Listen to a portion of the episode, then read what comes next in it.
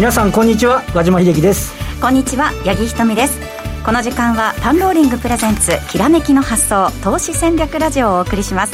この番組はパンローリングチャンネル YouTube ライブでもお楽しみいただけます。YouTube は番組ホームページからご覧いただけます。それでは早速番組ゲストをご紹介しましょう。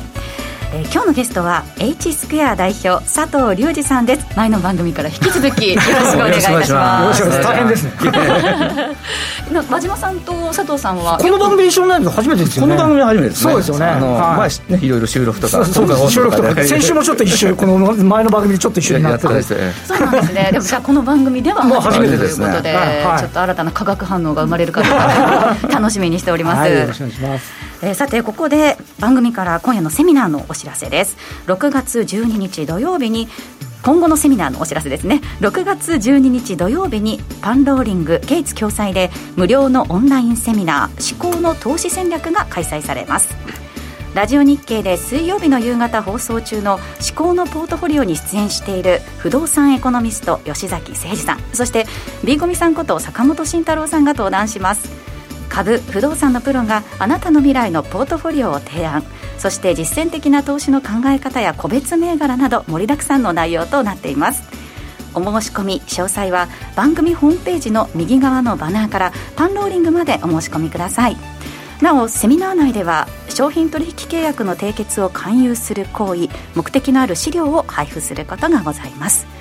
えー、そしてですね明日5月25日火曜日夜8時20時から竹蔵さんの竹蔵の50億稼いだ男のメルマガの2周年記念の特別オンライン配信セミナーがあります。ゲストには200万円を5年で10億円まで増やした大傍聴さんをお招きしてテーマ株や超期待の決算結果など、えー、深掘りしていくとのことなんですね。こちらお楽しみキャンペーンもあるということで明日午後8時20時からぜひご期待ください。詳しくは番組ホームページから今すぐご確認ください。それでは早速番組を進めていきましょう。この番組は投資専門出版社として投資戦略フェアを主催するパンローリングの提供でお送りします。さてここからは和島さんにマーケットについてお話伺っていきたいと思います。えー、月曜日ですけれども、小幅に上昇して終えたということですが、ね、結果的には、はい、えっと、これ2万、今日8364円というところで、うん、えっと、先週のシカゴの日経平均先物が2万8308円だったんで、大体あの予想通りなんですけど、ただ、あのこの土日にビットコインが荒れてですね、そうですね。あの特に日本時間でいうと、今朝っていうか、夜中っていうか、未明というか、まですごい大荒れだったんで、アメリカの方の株式はダウはね、ちょっとしっかり続伸してたんですけど、ちょっとあの警戒しなきゃっていうようなスタートで、確かに朝、寄り付き難聴に始まったんですよね。えー、で、ただ、そのビットコイン自体の価格自体が少し戻してたんで、うん、そこからは、えっ、ー、と、今日、あの、高いところ2万8584円まであるんですが、これ、あの、寄り付きからしばらくした段階でつけて、うんあとはもうちょっと放置状態。ちょっとね、方向感がいまいちつつかみにくいと言いますかね、ね、東京市場の方は本当にあの、アメリカがガンガン上がっても、どうもやっぱりその、まあ今日からあのあのコロナの大規模接種始まりましたけど、はい、いまいちね、アメリカの経済指標よくても、日本の経済指標だめだし、GDP はマイナスだしみたいなところで。またね、緊急事態宣言の延長なんかも言われてますからね、このあたりがまた今週もテーマになってくるのかなというところなんですかね。どうもね、アメリカの方はもうやれインフレで金利上げ、引き締めるのかみたいな話の中で、日本はまだデフレ脱却まだですかみたいな話ですからね、ちょっとやっぱり動きにくいという状況で、まあ今日も一日、推移をしてしまったなというような、そんな展開ですよね。やっぱりあの直近は本当、先ほどお話しされてましたけど、あのビットコインとか、その暗号資産系に振らされる、株が振らされてるっていう印象ですこれもね、微妙で、あの要はあのビットコインが、まあ、あの今でいうと、中国が規制かけたり、アメリカが規制かけたりするんで、えっと、これ、4月の高値からすると、この日本の未明のところで、価格半分ぐらいになってるんですよね、1か月ちょっとで。なので、大変だっていう、リスク資産がへこんで大変だっていう、うんうん、あの日本はレバレッジ2倍までしかかけられませんけど、あのアメリカだと、あの海外だと10倍とかかけることもできるんで、やっぱマージンコールとかあると、その分へこむっていうのが1点と、はい、もう一つは今言われてるように、そのテーパリングっていう資産管理の縮小、どうもその影響自体がビットコインに反映されてるんだと、ちょっと最近、木材価格が下げ始めたり、はい、あの今までなんか、何やかんやみんな、なんか金もそうですけど、バブってるようなムードが、これで要はリスクマネーからお金が抜けるのっていう感じになると、ちょっと株式市場もね、あの元気だったアメリカの株の方も、若干気にしなきゃいかんのかなっていう部分、ただ一方でですね、あの日本の決算、あのー、もう先週、先々週の段階で終わってるんですけど、日本経済新聞の集計で、あの決算発表前は1340円だったんです、一株利益が。はい、これがなんと先週末の段階で2053円まで上がってきて、上がりましたね、PR は13倍台まで低下してきてるんですよね。はい、あのなので、まあ、ありていに言うと、2000円で PR15 倍で3万円かっていう、ただ下値不安も、ある意味、その業績面からは、そんなに、今日もトヨタ上場来高値になってて、はい、あのそういった点では、あのあなんて言いますか、業績バッファーはちょっと効いてるかなっていう印象は。の先週の動きなんかもね、2万8000割り込んだらこうすぐ戻るみたいなところがあったので、ちょっとなんかそ底堅いというか、下値はまあ硬いのかなみたいなところ見られましたけれども。下値は硬いんですけど、上値も重いんですけど。本当にね、本当そうですね。まあなんかそのあたりをね、なので外部環境をやっぱり気にしなきゃみたいなところで、今日も買い一巡後はちょっと。様子見気分みたいな話になっちゃってるんですよね。今週は、まあここから先、その、注目のポイントっていうのは、まあ、やっぱり冒頭におっしゃった、ね、スケジュール、今週はあのアメリカでいうと新築住宅系の住宅系の週があって、まあ、先週、あの中古住宅販売があって、少しへこんでるんですけど、値段が上がりすぎたり、資材価格が高くなっちゃったりしてるんで、っていうところはあるんですけど、なので、あのどうですかね、アメリカの方の状況っていうのは、まあ、引き続きこのビットコインも含めた価格の動きですとかっていうのが非常にポイントになってくる。やっぱうしてもちょっとなんか残念ながら、あの国内で主主な指標とかもないんでね。やっぱね、海外とか、自ら動きにくいですよね、なんかね。そうですね。まあ、その、これからのアメリカ株に関しては、えー、この後なので、なので、あの、こう、なんか強い指標が出ると、うん、今までは、えっと、アクセル踏んで業績良くて、アメリカの、まあ、あの最高益更新なんで非常に業績いいんですけど、うん、あのこれこれからちょっとなんかアクセル踏むような指標になってきちゃうと、どこで引くのっていう、要はテーパリングも含めて、引き締めの意識もね、ちょっと出てくる可能性はあるかなっていう気がしますけどね。佐、うさん、後ほどちょっとお話を聞きますけど、どうですか、このあたり？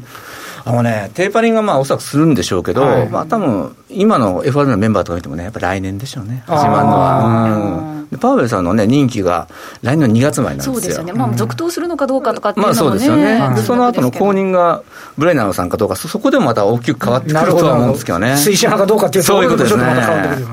そのあたり、この後じっくりとお話伺ってまいります。はい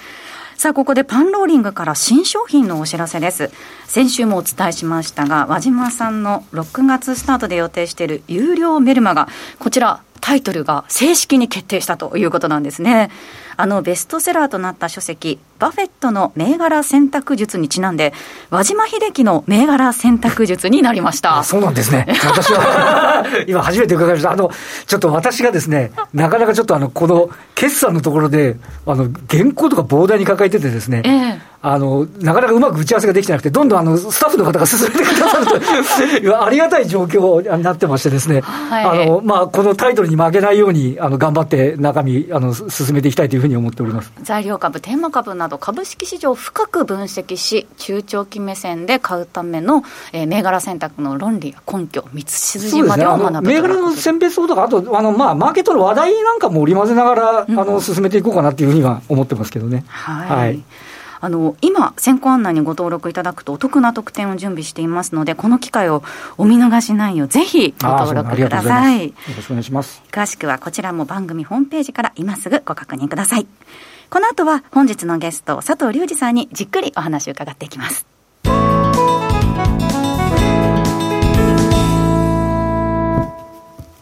改めまして、今日お招きしたゲストは佐藤隆二さんです。よろしくお願いします。よろしくお願いいたします。えー、さて、早速、その気になるアメリカに関してですね、すねはい、資料たくさん持ってきていただきましたので、えー、それを見ながらということで参りましょうか。まず直近のやっぱり経済指標など、うん、そうですね、やっぱり皆さん一番びっくりしたのが消費者物価だったと、ね、これはびっくりしますよね。12年ぶりですか、4.2%上昇って。まあ、まあ、これ前年比なんでね、はい、その去年の今頃どうだったかって話なんですよ、はい、あの要はそのコロナ禍でね、一番ひどい時期で、ロックダウンの時ですかね、だから物価下がってたんでね、その上振れしやすい時期ではあるのは間違いなかったですね、まあ、それでも4.2%は非常にでかいなってことですね。ただ、ここはどうなのっていうと、えーと、徐々にまた物価戻ってきてる時期に入るんで、はい。4.2まではないけど、少しずつまあ落ち着いてくるのかなっていうふうには思います。あくまでそのあれは前年比なんでね、はい、そういう面で落ちてくるのかなと思いますね、うん、そこちょっと注目というか、注意しておかなくちゃいけないですね、うん、前年比ということ。それでまたね、あの物価っていうかあの、資源価格はちょっと下がってきてはいますね、うん、ね。あの今。すけどね、うん、先ほどおっしゃった木材とかね、はい、どうもちょっと下がってきてて、全体的にちょっと落ち着き始めてるかなっていう雰囲気はありますね。なるほど、全体的に落ち着き始めた、うん。高止まりといった印象ではなくても、価格自体がちょっと少し下がってきてるという印象ですか？あのね、うん、木材に関してはだいぶ下がりましたね、500度 ぐらい下がったかな、それ。うんただあの、木材、もしチャート見れる方見てほしいんですけど、木材っていつも、まあ、納会って言って、原月が落ちた後に、ストーンと下がったとまた上がってくるんでね、そういう意味じゃ、ちょっとここからそうですね、1、2か月、また1000ドル超えてくるようだったら強いですよね。なんか実需は結構ありそうな感じ、ね、ありますね。あのアメリカの住宅のマーケットってほ、ほとんどが中古なんですね。大体、中古が今大体6 600から700万ぐらいで、新築って100万ぐらいしかないんですよ。っていうのは、アメリカ人って、日本と違って、買った家をこう、どんどんどんどんよりよく、リフォームよくしてって、価値を上げて転売するっていう文化なんで、あのー要は新築が少ないんですよ、うん、なんかね ホームベ、ホームデポもこのリフォーム事業ですごく決算良かったっていうふうに言ってましたけれども、でホームあ今、いいお話だった。ホームデポの決算の中で驚いたのが、うん、そのプロ向けと、このなんていうかな、DIY、アマチュア向け、はいはい、これの売り上げの伸びがプロ向けが高かったっていう。ってことは、あの実際その、要するに新築も増えてるし、あとリフォームの需要も増えてるんで、まあ、そういう意味でね、まだまだその需要はあるんじゃないですかね、で住宅価格なんかもまだね、見ていかなくちゃいけないと思うんですけれども、そんな中で、次の資料、参りまこれ、あのブレイクイブのとこなんですけど、はい、まあ、これ、要するにインフレ率、長期インフレ、はい、あの目標なんですけど、これもう2.5%を超えてて、うん、まあ高いですよ、2013年以来のインフレ期待の高まりということですよね。グラフ見ると、如実に分かりますね、そうですね、のところからのところ、抜けてきてますね、抜けてきてますね。株価のチャートだったら、わ、すごくいいなみたいな感じのね、チャートではあるんですけれども。これ、下のがね、2年と10年債のスプレッドなんですけども、これも要するに、ユーロカーブが立ち上がってきてるってことなんですよね。ってことは、金融業もいいはずなんですよね、銀行とかも。貸し出しとの貸し出しの出てくるんでね、だから金融業が潤ってきてて、かつ、そのまあ先ほど住宅といろんなものが、今、ちょうどいい感じに経済の拡大はしているっていう状況だとは思いますね。なるほどそして続いてが FRB のバランスシートそうこれなんですよ、これ見ていただくと、この株高の理由がよくわかると思うんですけども、まあ、すごい拡大の仕方ですよ。はあ、うん、この伸びはすごいですね。で実際ね、FRB、実はあの2019年の秋から、あの、ステレスっていうか、まあ、拡大し始めたんですよね、このコロナ、うん、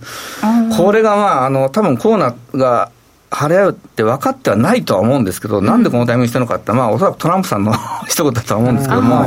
ここから株はすでにもう上げ上昇が始まってるわけなんですよね。確かにこの青い線、2019年9月あたりが、ちょっとそこになって、緩やかに、そうですね、上がってますよね、でまあ、そのあたりから拡大がしてて、まあ、で、コロナでガンと、この70もう、もうすぐ8兆ドルですよ。すごいですね。すごいですよね。これ見ると、やっぱりそのテーパリング始まったら、どうなっちゃうんでしょう って、こうなっちゃうんですよ、なんかね。で、おそらくその、今のバイデン政権にしても、まあ、パウエルさんにしても、まあ、2013のテーパー担当ってあったじゃないですか、バーナンクショック、これがあるんで、下手なことは言えないぞという状況だとは思うんですよね。ただあのなんかフロスとか、なんかそういう言葉使い始めているじゃないですか、ああいうのとかはどう捉えたらいいんでしょうか？えっ、とね、あれに関して言うと、えっ、と、まず、先々週ぐらいから、あの、その、引き締めに関して言い出したのが、まあ、ダラス連銀ですよね。はい、えっと、カプランさんか。うん、で、先週、まあ、フィラデルのハーカーさんってことなんで、ちょっとこの前の番組も言っちゃったんだけど、はい、2人とも、今年も来年も FR、FOMC の投票権がない。おうんまあ、要するに外野なんですよ。なるほど、なるほど。で、この人たちが今言ってるってことは、うん、FRB って時としてこう、マーケットの反応を試すようなことがあるんですよね。言わしてみて。あの前、えっとね、イエレンさんの時もこういうことあったんですけども、え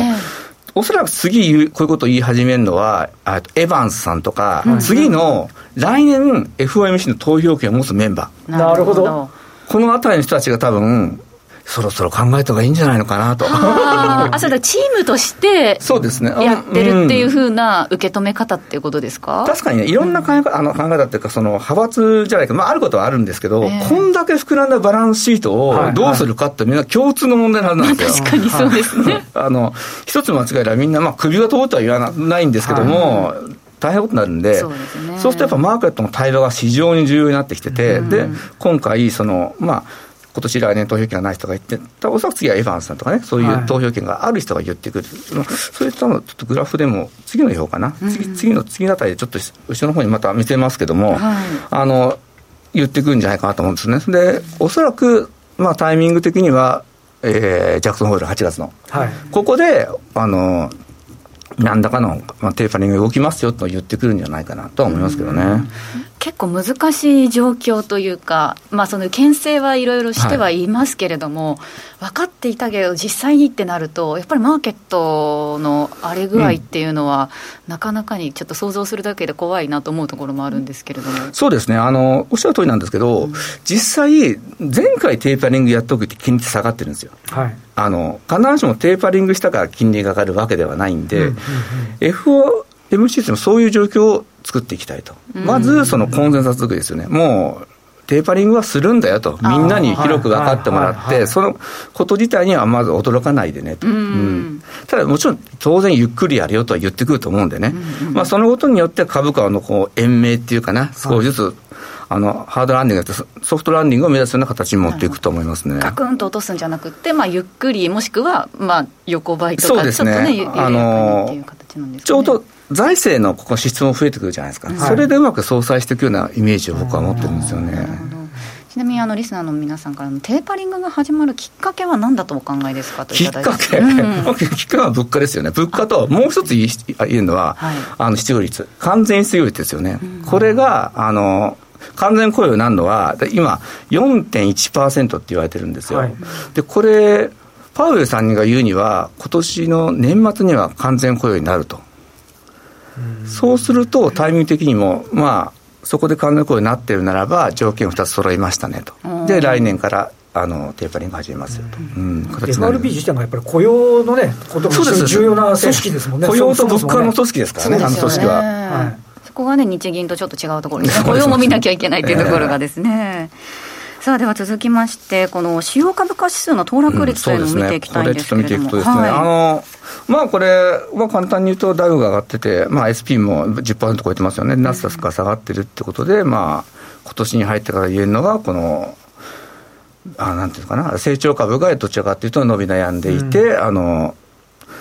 割安株が買われてるっていうことですよね。うん、で、まあ、これって、あの、先ほどから業績相場って話はよく出てくると思うんですけども、えー、にありがちなパターンですよね。金融相場から業績相場に移ってきたんだろうなっていうことが分かりますね。で、この人はダックスとか、あの、FT とか逆の40とこのヨーロッパも強いんですよ、そうなんですよね。ヨーロッパがね。で、アメリカより強いんですよね、ヨーロッパの方がね、今ね。ちょっと日経だけちょっと。日経は何株ってなるんですかね、成長株でもなければ。何株これ、ね、これ厳しいです。ね、これ今、3.61っておまけついてますけど、あの2週間前の木曜日は、もうほとんど吐き出しましたからね、一瞬マイナスになってますからね、取引時間中ね。やっぱりちょっと コロナで遅れて、デフレ脱却できてないんでっていうね、やっぱりちょっと、だからその、単純にあの、あの IMF の経済成長見通しだけ見ても、もう中国、アメリカと日本見ると全然違う。そうですね。ね。ちょっとやっぱりそれやっぱりあので先々週は外国人投資家1兆円売ってたんですけどやっぱりどうも引き気味なのかなっていうね需給面でもそうながゆえにあのパフォーマンスも悪い感じに受け取れちゃいますよね、どうしてもね、はい、これヨーロッパが買われてるのはそれこそワクチンがまあある程度、広がってきてるっていうところもあるんですか、ヨーロッパはね、あの春口市場悪かったんですけど、一気に来ましあの上が戻ってきたっていうイメージありますね。そうですよね。でヨーロッパの場合ね、アメリカと違ってね、やっぱ中国とうまくやってる側面もありますよね、ドイツ企業とか。中国とうまくやってる？あの中国向けの輸出が多いんですね。で中国は拡大しているので、うん、そこの部分ってのは大きいと思いますよ。なるほど。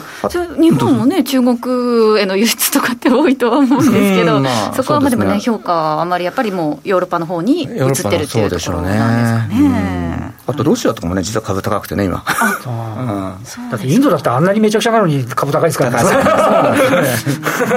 そうこそこですよ、ね、ちょっと出遅れが目立つのが、イギリスなんか、ボリス・ジョンソンさん、僕がバーに行くって言ってますからね ね、いいですよね。イギリスもね、ワクチン接種、本当は早いですもんね。急速に来てますよね。確かに確かに、そうですね。そして次に見ていきたいのが、アメリカのハイエルド債券これがね、あの要するにこれ、ジャンクサイトのスプレッドなんですけど、あの1%以下と安定してるんですよね。はい、っていうことは、金融、まあ、債券市場はあまり今の状況に不安を感じてないってことですよね。おそっか、じゃあ、まあ、今そのいろいろこう FRB のメンバーとかからも少しずつそういう話は出てきてるけど債券のこの市場はあんまり反応してないっていうことそうですね。だからまあ、うん、少なくともそのジャンク性を発行しないといけないようなちょっと危ないと思われてる企業はあるあるんですけども、はい、そういうところが今すぐすぐなんていうの倒産リスク上がってるとかそういうことは全くないよってことですよね。うん。まああの政府からの財政支出もあるんで、まあ、この辺の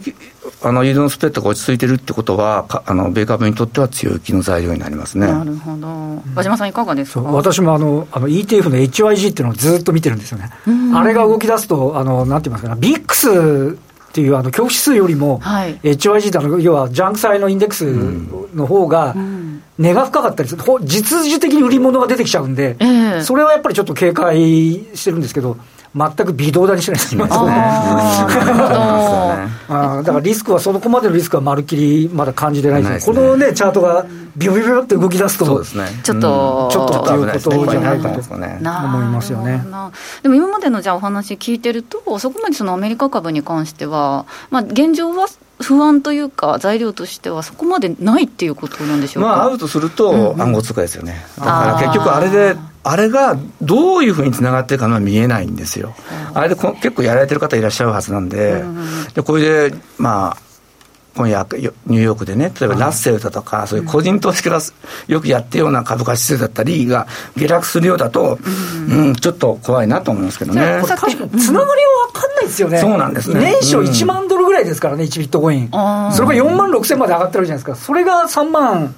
6万4千で3万1000ですか、そうですね。ところ。はい。だから、ある意味1か月ちょっとで半分になってて、うんやっぱりこれ、マージンとかね、マージンコールとかっていう話、うん、要はいいたんだ、投資家の方、必ずいますよね。いらっしゃいますよね。だからその方々が株をやってたら、そこの株を売って、そっちのビットコインとかにそうですね、ブラックロックだって、ビットコイン、僕たち組み入れちゃうもんねって言って言ってましたもんね、年初ね。そうなんですよね、あのゴールドマン・サックスも4月から始めますそうですし、結構大手の金融機関が